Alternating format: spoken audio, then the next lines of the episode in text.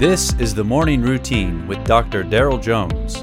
Morning Routine is a daily devotional podcast for those who are raising, educating, and growing the next generation.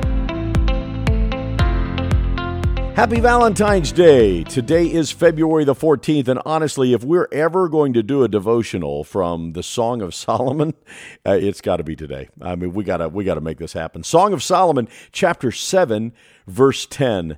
I am my beloved's and his desire is for me. The Song of Solomon contains beautiful poetry describing the love of a bride and groom. Some of its scenes are, well, steamy, to put it lightly.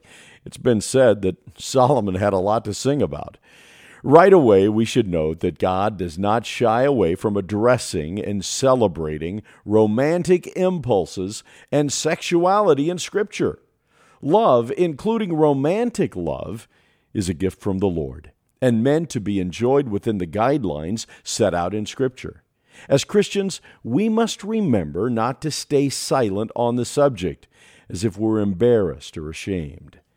In today's passage, the woman is speaking of her beloved, declaring their mutual desire and givenness.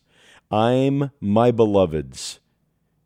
She's given to him and he is her.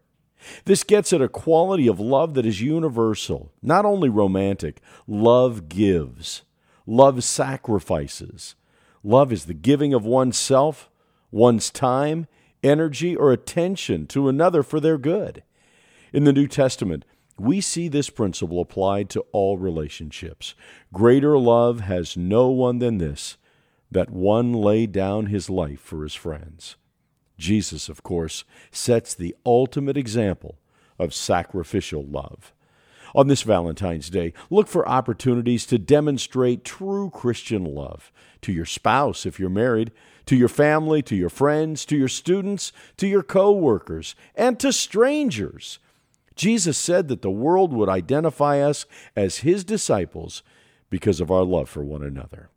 And by the way, if you haven't gotten that special someone a card or flowers yet, it, you know the meter's running. Let's uh, let's uh, let's make that a priority. And yeah, you're welcome. You have been listening to the Morning Routine brought to you by the Herzog Foundation and hosted by its president, Dr. Daryl Jones. For more information, please visit herzogfoundation.com.